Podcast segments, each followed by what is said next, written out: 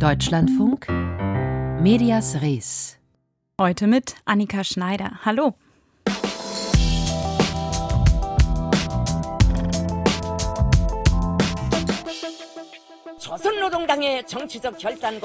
So klingt das Staatsfernsehen in Nordkorea, wenn wieder ein Raketentest verkündet wird. Die Nachrichtensprecherin, die Sie hier hören, das ist Ri Chun-hee. Eigentlich schon in Rente, fast achtzig Jahre alt, aber immer wenn es einen Raketentest gibt, dann kommt sie zurück, um zu berichten. Dafür soll sie von Staatsführer Kim Jong-un sogar eine Wohnung geschenkt bekommen haben. Wir schauen uns die nordkoreanische Propaganda heute genauer an. Außerdem geht es um eine App für Jugendliche, über die ein Nutzer sagt, sie wärme ihm das Herz mit Komplimenten. Aber erst einmal sprechen wir über achtzehn Euro sechsunddreißig. achtzehn Euro sechsunddreißig, das ist der Rundfunkbeitrag, den wir alle jeden Monat zahlen. Politiker fordern gerne, der müsse gesenkt oder gedeckelt werden. Da kann man dann schon fast den Eindruck gewinnen, die Politik entscheide, wie viel Geld die Öffentlich-Rechtlichen bekommen. Aber dem ist nicht so. Die Höhe des Beitrags legt eine unabhängige Kommission fest, orientiert am Auftrag der Sender. Trotzdem, jetzt hat sich der nächste Politiker zu dem Thema geäußert. Brandenburgs Ministerpräsident Dietmar Woidke von der S P D hat der Märkischen Allgemeinen Zeitung ein Interview dazu gegeben. Interessant ist das auch deshalb, weil Brandenburg ja Sendegebiet des R B B ist, also der Sendeanstalt, mit der die ganze Debatte losging. Unser Brandenburg-Korrespondent Christoph Richter verfolgt das für uns. Was hat Dietmar Woidke denn zu der Beitragserhöhung gesagt? Na, da ist Woidke doch recht deutlich geworden. Eine Gebührenerhöhung sei mit ihm zum derzeitigen Zeitpunkt nicht zu machen, schreibt er bzw. sagt er. zweitausendeinundzwanzig hätte der R B B allein aus Brandenburg Beiträge von über hunderteinundachtzig Millionen Euro von den Menschen bekommen. Aus Berlin waren es zweihundertfünfzig Millionen Euro. Und mit einer solchen Summe, sagt Woidke, müsse es doch möglich sein, eine vernünftige Berichterstattung zu machen. Und Annika, Sie haben es schon gesagt, die Höhe des Beitrags legt eine unabhängige Kommission fest. Und die Linke kritisierte daher den Vorstoß. Woidke wolle sich damit, Zitat, billigen Applaus von Kritikern des öffentlich-rechtlichen Rundfunks abholen. Auch die C D U im Brandenburger Landtag erinnert nochmal daran, dass die letzte Erhöhung des Rundfunkbeitrags vom Bundesverfassungsgericht entschieden wurde und eben nicht von der Politik und schon gar nicht von einem Ministerpräsidenten. Und noch eins ganz kurz, der Potsdamer Staatsanwalt Ralf Roggenbruck, der Vorsitzende des R B B-Rundfunkrats, unterstützt dagegen den Vorstoß von, von Woidke. Ihm seien Zweifel gekommen, sagt er, ob die achtzehn Euro sechsunddreißig pro Monat sparsam und für die Sache ausgegeben wurden. Das also zum Thema Rundfunkbeitrag. Klar lag auch noch ein zweites Thema in dem Interview auf der Hand, die Zukunft des R B B. Genauer eine mögliche Fusion des R B B mit anderen Sendern. Was hat Woidke dazu gesagt? Auf die Frage einer Fusion des R B B mit anderen Sendeanstalten sagt Woidke, dass er gar nichts ausschließen könne. Er denkt laut über eine Eingliederung des R B B in den N D R oder M D R nach. Und das ist wirklich doch schon ein neuer Ton. Äh, die C D U, der Koalitionspartner innerhalb der Dreierkoalition in Brandenburg hier aus S P D, C D U und Grün, kann dem nur wenig abgewinnen. Abgewinnen. Äh, C D U-Fraktionschef Jan Redmann sagt aber auch, dass man Synergien in der Verwaltung und der Technik durchaus nutzen müsse, darüber nachdenken müsse. Also eine Kooperation mit dem M D R könne er sich daher in solchen Bereichen wie Technik und Verwaltung vorstellen, da ja auch Leipzig nicht weit von Potsdam oder Berlin entfernt liegt. Nun ist es ja so, dass Woidke eigentlich in der Debatte um die Öffentlich-Rechtlichen bisher eher als moderat und zurückhaltend ging, anders als zum Beispiel Rainer Haseloff in Sachsen-Anhalt, C D U-Ministerpräsident. Ist das jetzt ein Kurzwe- Kurswechsel für Woidke? Naja, es ist schon bemerkenswert, mit welcher Klarheit ja Deutlichkeit Woidke hier auftritt. Er hat sich ja immer, hinter, immer hinter das System gestellt, eben anders, wie, es schon, wie Sie es schon gesagt haben, als eben äh, Rainer Haseloff, sein Amtskollege in Magdeburg. Aber die Vorfälle beim R B B haben Woidke dann anscheinend doch deutlich irritiert. Und wörtlich heißt es in dem Interview mit der, Mittel, äh, mit der Märkischen Allgemeinen Zeitung, dass, es nicht für, dass er es nicht für möglich gehalten habe, dass dermaßen verantwortungslos und leichtfertig mit dem Geld der Gebührenzahler umgegangen wurde. Und das habe den öffentlich-rechtlichen Rundfunk insgesamt deutlich beschädigt. Schädigt auch, geht ihm wohl die Aufarbeitung zu langsam voran. Und die Botschaft ist deutlich, mit vierhundertdreißig Millionen Euro müsse es äh, möglich sein, für Berlin und Brandenburg ein vernünftiges Programm zu machen. Also doch sehr klare Worte. Lassen Sie uns noch kurz auf den R B B selbst schauen. Die Verschwendungsvorwürfe stehen ja weiterhin im Raum. Die Aufarbeitung läuft. Was ist der aktuelle Stand dort? Die Berliner Generalstaatsanwalt ermittelt noch für das Frühjahr, also da ist vom ersten Quartal die Rede, wird der Prüfbericht der Rechnungshöfe von Berlin und Brandenburg erwartet, die derzeit gemeinsam den R B B ja unter die Lupe nehmen. Erst dann kann der Staatsvertrag novelliert werden. Die S P D in Brandenburg hat da ja auch schon klare Vorstellungen. Man wolle künftig größere Prüfrechte, will ein Wörtchen bei der Bezahlung der künftigen Intendanten oder des künftigen Intendanten mitreden und die Berichterstattungsanteile müssten neu aufgestellt werden. Also Also man will mehr Brandenburg, weniger Berlin oder besser gesagt beides gleich, also pari pari. Christoph Richter hat uns auf den neuesten Stand gebracht in Sachen öffentlich-rechtlicher Rundfunk und Rundfunkbeitrag. Tja, wenn die Sender wollen, dass dieser Rundfunkbeitrag auch in Zukunft eine gesellschaftliche Mehrheit findet, dann müssen sie natürlich die in den Blick nehmen, die in den kommenden Jahrzehnten zahlen sollen. Junge Menschen also. Die zu erreichen, das ist für die Sender eine ziemliche Herausforderung. Selbst bei den Jugendprogrammen, da ist der Altersschnitt der Hörerinnen und Hörer zum Teil ziemlich hoch. Anders sieht das aus bei Bremen Next. Das ist die Jugendwelle von Radio Bremen. Ging vor sechs Jahren an den Start und gilt inzwischen als A R D-Erfolgsgeschichte. Jan Oppel stellt uns den Sender vor. Bamba war das von Luciano. Ihr habt es vielleicht schon eben gehört oder auch schon bei uns auf dem Instagram-Kanal gesehen. Wir haben hier bei uns in Bremen die Clubtüren gecheckt und unsere Testperson Mivan hat kurdische Wurzeln und ist bis auf Slaviva überall reingekommen. Genau, also man kann jetzt sagen, vielleicht war es einfach nur Pech dieses eine Mal. Vielleicht lag es aber auch an seinem Aussehen und seiner dunkleren Haut. Aus Milton Tappert und Jule Blase moderieren die Frühsendung Next am Morgen. Nachdem ihr Reporter nicht in die Bremer Disco La Viva reingekommen ist, hat die Redaktion den Clubbetreiber Bülent Ünal eingeladen. Der weist Rassismusvorwürfe gegen seine Türsteher zurück. Es wird auch öfters äh, behauptet, dass wir ein weißes Publikum äh, uns wünschen oder beziehungsweise äh, versuchen zu erreichen. Und dem ist allerdings nicht so. Das wird man auch auf den Bildern äh, auf unserer Homepage oder Instagram-Seite sehen.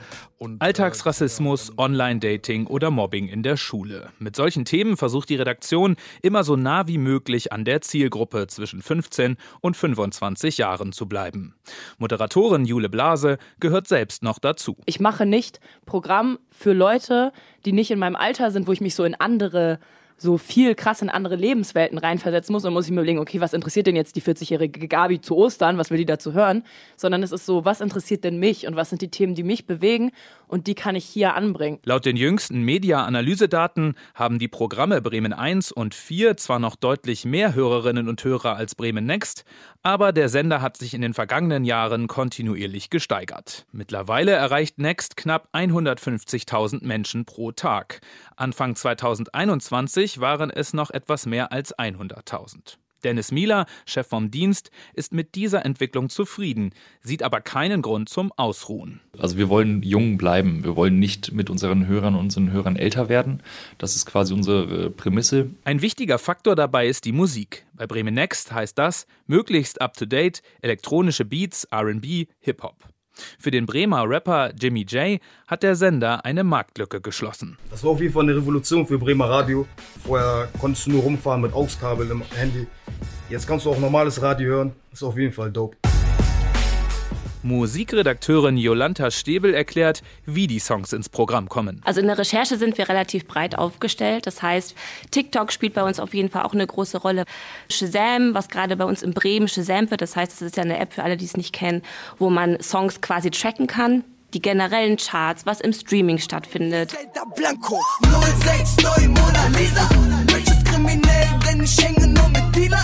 Wie bei der Frankfurter Rapperin Liz gehören zum Hip-Hop oft eine derbe Sprache, Zeilen über Drogen und Gewalt. Künstlerinnen sind dabei die Ausnahme. Rapper, das sind nach wie vor überwiegend Männer.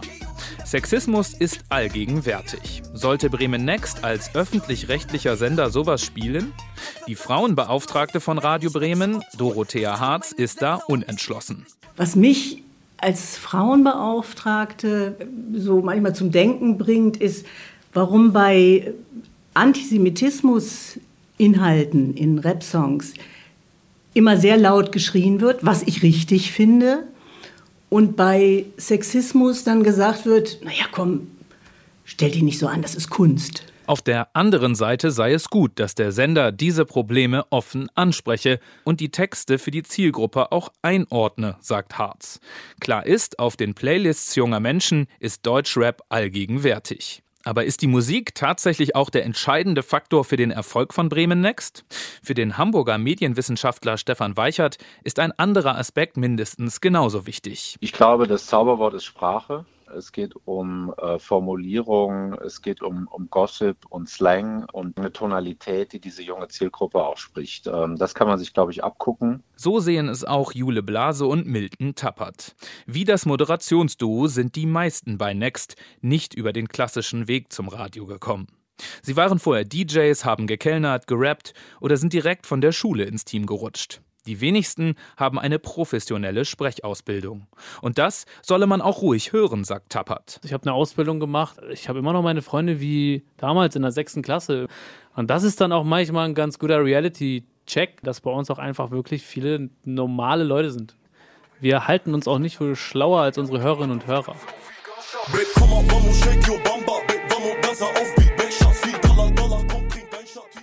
So kann öffentlich-rechtlich also auch klingen. Jan Oppel hat für uns den Jugendsender Bremen Next besucht.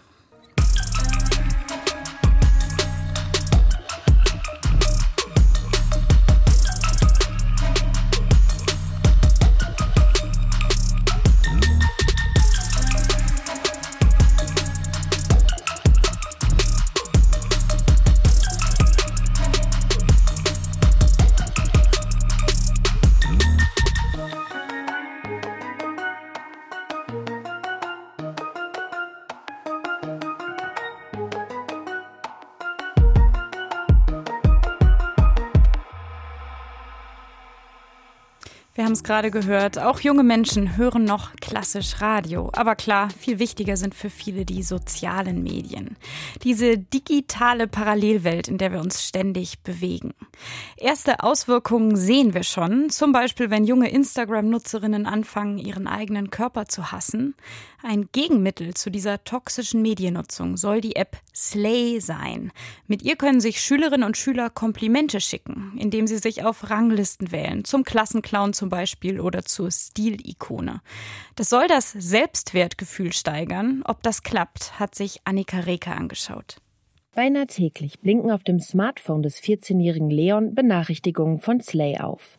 Er trage kein Outfit zweimal, werde wohl das nächste internationale Fashion-Icon und als erster von Aliens entführt. Diese und andere Dinge teilen Mitschülerinnen und Mitschüler seines Kasseler Gymnasiums ihm auf diesem Wege mit. Ein sehr angenehmes Gefühl, das fühlt sich sehr toll an, sage ich mal. Die Komplimente sind ja nicht immer direkt so Komplimente, oh, der hat schöne Haare, sondern es sind ja auch oft so, sage ich mal, ein bisschen lustigere Fragen.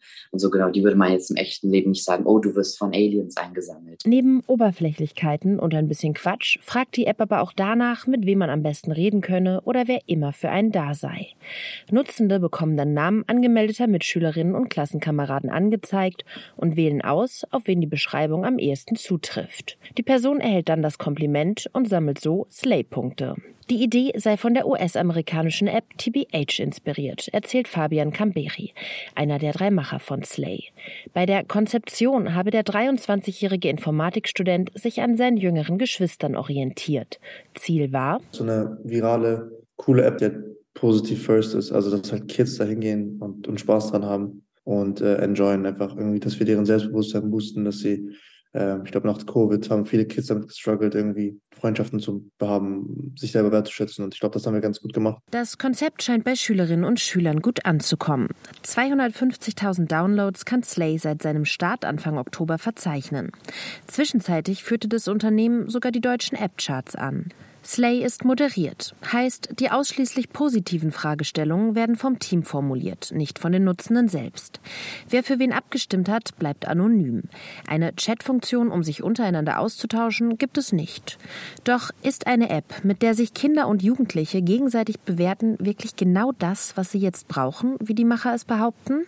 Christian Scherk, Kommunikationsberater und Experte für Cybermobbing, ist zwiegespalten. Also grundsätzlich stimme ich der Aussage, dass eine solche App gefehlt hat zu, weil es ganz wichtig ist, gerade in der jetzigen Zeit, dass man positive Verstärkung bekommt, gerade bei den Kindern und Jugendlichen.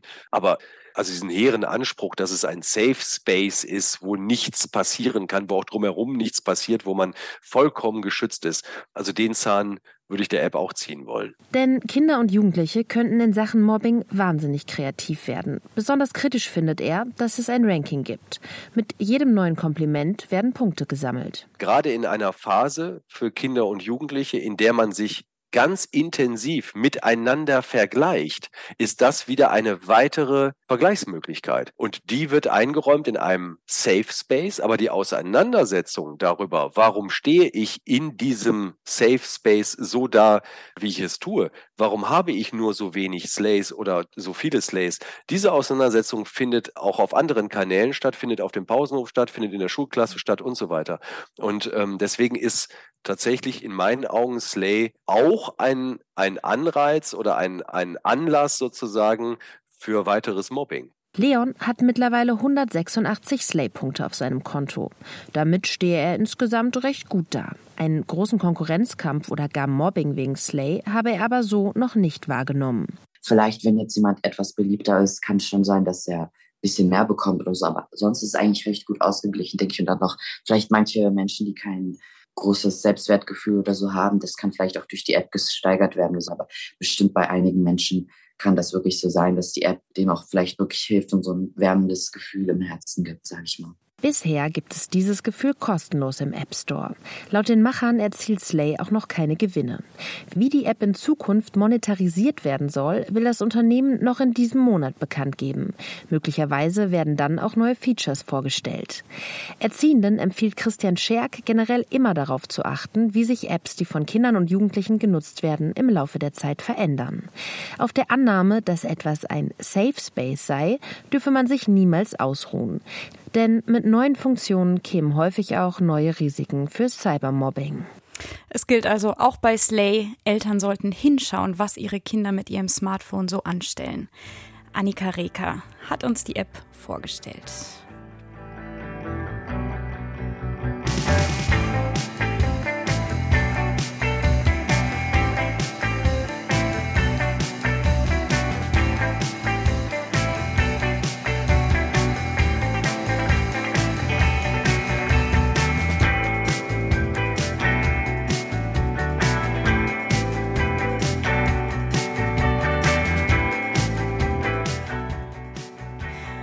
Heute vor zwanzig Jahren erklärte Nordkorea den Ausstieg aus dem Atomwaffensperrvertrag. Viele Staaten blicken besorgt auf die vielen Raketentests, vor allem der jüngeren Zeit. In Nordkorea selbst, da werden diese Tests gefeiert, zumindest von Staatsmedien wie Korean Central Television, einem Propagandasender. Was genau da außer Raketentestberichten noch so läuft, das hat sich gerade eine Kollegin von der F A Z angeschaut. Anna Schiller hat vier Jahre in Seoul in Südkorea gelebt, versteht also Koreanisch.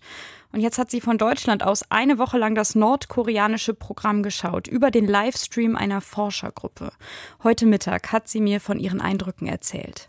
Ja, man kriegt im nordkoreanischen Fernsehen einen wilden Mix geboten. Also was zunächst einmal auffällt mit deutschen Sehgewohnheiten, ist eine sehr martialische Bildsprache. Also da werden viele Raketen gestartet, man sieht sehr viele ekstatisch jubelnde Soldaten und es wird eben schamlos Werbung für die Familie Kim gemacht. Ansonsten kriegt man noch gezeigt, was Nordkorea angeblich alles sehr gut kann. Zum Beispiel in Windeseile neue Häuser bauen oder tolle Produkte herstellen.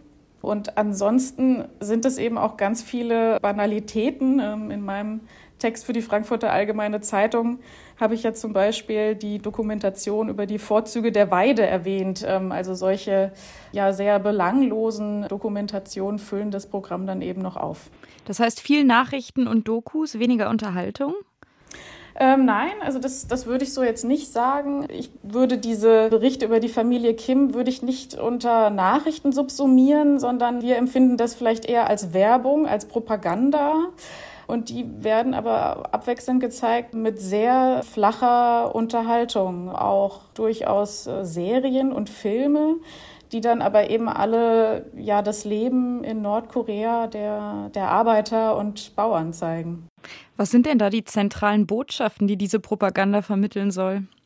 Ja, also die zentralen Botschaften der Propaganda sind zum einen natürlich ja die, die Unantastbarkeit der Familie Kim. Also die drei Männer, die drei Generationen der Familie Kim werden eben als unantastbar dargestellt, fast gottgleich. Das sieht man dann auch an der Bildsprache. Also da reitet dann zum Beispiel Kim Jong-un auf einem äh, weißen Pferd durch eine verschneite Landschaft. Die anderen Leute müssen eben ein bisschen Abstand halten. Und ansonsten ist es eben ganz klar, Nordkorea ist das beste Land der Welt. Das ist jetzt der Blick nach innen. Geht es auch um die Welt außerhalb von Nordkorea? Wie wird die dargestellt? Ja, also in den äh, Abendnachrichten, da geht es schon auch mal um die Welt da draußen. Da wird aber eben hauptsächlich gezeigt, was in anderen Ländern alles nicht funktioniert. Und zwar ganz besonders in den Ländern, die Nordkorea nicht mag, also Japan und die Vereinigten Staaten. Und da werden dann zum Beispiel Bilder gezeigt von Auffahrunfällen oder von Naturkatastrophen. Und die Botschaft ist eben, ja, im Ausland lauert die Gefahr, bleibt lieber alle hier drin im friedlichen Nordkorea. Das klingt ja jetzt nicht so erquicklich. Wird das geschaut? Haben Sie da Einblicke, wer sich das antut, dieses Programm? Also das ist ganz, ganz schwierig für uns hier draußen nachzuvollziehen. Wir können ja niemanden anrufen vor Ort und fragen, ja, was schaut ihr eigentlich den ganzen Tag? Wir können eigentlich nur die fragen, und das machen eben Koreanisten unter anderem.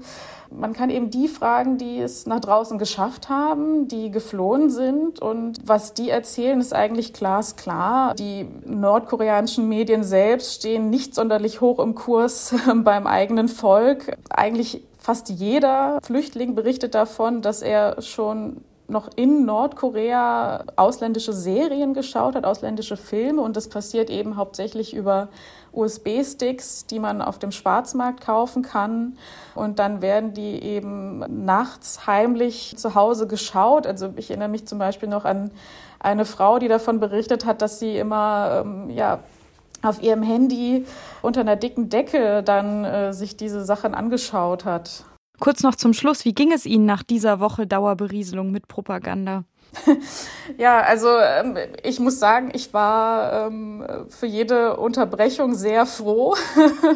Und ich muss aber auch sagen, es hat mich dann besonders in den letzten Tagen schon fast auch wütend gemacht, weil man darf eben nicht vergessen, Kim Jong-un steuert eben alles in diesem Staat. Und er selbst ist aber in einem der reichsten Länder der Welt aufgewachsen, nämlich in der Schweiz. Das heißt, er hat über Jahre die freie Medienlandschaft hier bei uns in Europa genossen. Und all das verwehrt er besseren Wissens seinem eigenen Volk. Sagt die F A Z-Journalistin Anna Schiller, die eine Woche lang nordkoreanisches Staatsfernsehen geschaut hat. Medias Res. Die Schlagzeile von morgen. Mein Name ist Ulrike Trampus und ich bin Chefredakteurin der Ludwigsburger Kreiszeitung. Morgen werden unsere Leserinnen und Leser im Lokalteil eine Bestandsaufnahme zur Krankenhauslandschaft im Landkreis Ludwigsburg lesen können. Anlass dieser Berichterstattung ist, dass Bund und Länder in den kommenden Monaten an einer großen Klinikreform arbeiten, die ja im Sommer als Gesetzentwurf vorliegen soll. Die Krankenhausfinanzierung ist eine politische Dauerbaustelle von massivem Einfluss auf die Krankenhauslandschaft in und um Ludwigsburg, stellt unser Redakteur Steffen Prost dazu fest und hat auch in den Archiven nachgeschaut, wie sich durch Spezialisierung und auch Krankenhausschließungen über die Jahre die Landschaft verändert hat. Er wagt eine Einschätzung, mit welchen Neuerungen im Gesundheitswesen die Menschen im Landkreis Ludwigsburg künftig zu rechnen haben. Das war die Schlagzeile. Als nächstes kommen hier die Nachrichten und dann der Büchermarkt. Mein Name ist Annika Schneider. Ich sage im Namen des ganzen Teams bis zum nächsten Mal.